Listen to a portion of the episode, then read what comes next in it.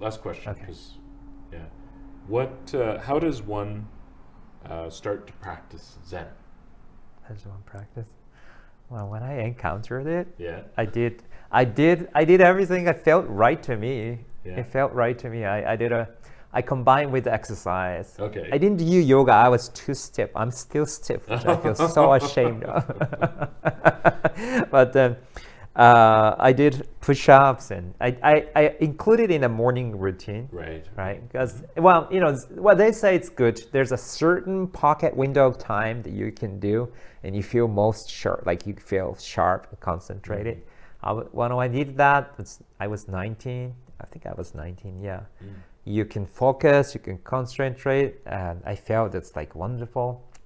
And now I have to tell you, after a few days or maybe a week or so, you start like trying, you feel like, ah, I just need a day off. that typically happens.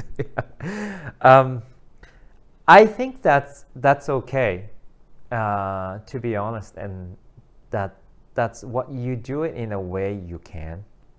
Uh, typically in a monastery, we introduce people to Zen practice, and sort of in a like there's a three-day program, five-day program. okay. You throw yourself in the community and sangha, uh, and then zazen is about 20 minutes, Mhm. and it's good if you can you feel comfortable sitting 30 minutes, 40 minutes, well even 50 minutes. 30 minutes is popular. Great, Mhm. yeah. 20 minutes is actually the time that I suggest.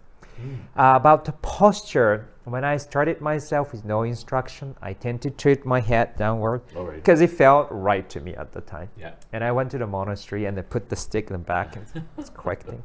And there's a whole instruction and information available Okay. how to put your keep your posture. Mhm. If you do zazen in the form based on the information, you can find you still feel something is not right. And I think you can sort of look around. Mm. Some teachers, well, cross-legged sitting is definitely stable if you can do full lotus, like with your feet on both Mhm. sides, but it's really hard in Right. general. Yeah. Half lotus with one feet, foot on, on the other side is a little bit, you need to kind of shift because Right. in the long run, yeah, yeah. it's still a little bit unusual posture, and Mm. I have we have to acknowledge that it's not the posture we take in every day. So I think it's wonderful you do the yoga to adjust your body, Mhm. but at also at the same time, it's the balance that allows our deep, you know, more stable breathing, Right. Yeah. and the breathing posture is immediately uh, reflected as a state of mind, as the mind and body uh, and breathing all sort of aligned. Mhm. And then that is with this we align ourselves with uh, some say it's Earth, Mother Earth.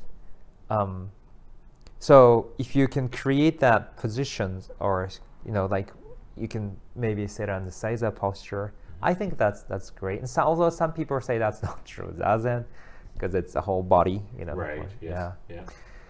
um, so if you're beginning zazen practice, uh, I, I would say you do whatever you can on the bed before you go to sleep. Mhm.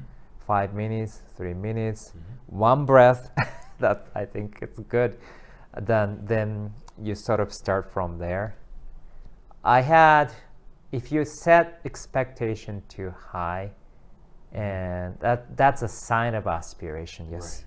But just like anything else, the higher your aspiration is, um, it is. It goes back to the idea we we're living this life with the phone calls and text messages Mhm. and emails and friends coming. We're living in this world. Uh, it's uh, you don't want to cut and paste this somewhere else. Right. You want it right there. Mhm. Yeah, I think when the with kids, yeah, carry it with you, right?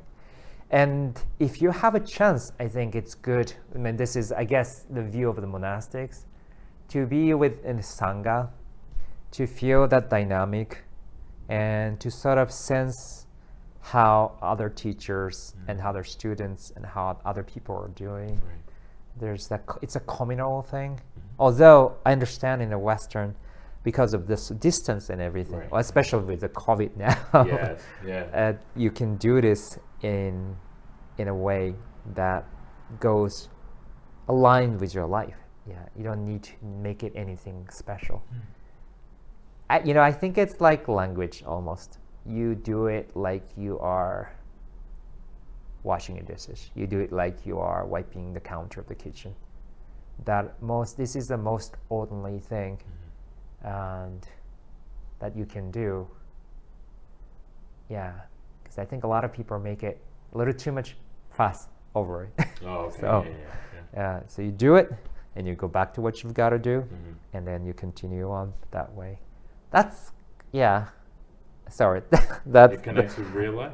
uh huh. Yeah. Uh huh. Yeah. I don't know what you. Okay, Yeah. That's good. Yeah. Thank, Thank you. you. Thank you.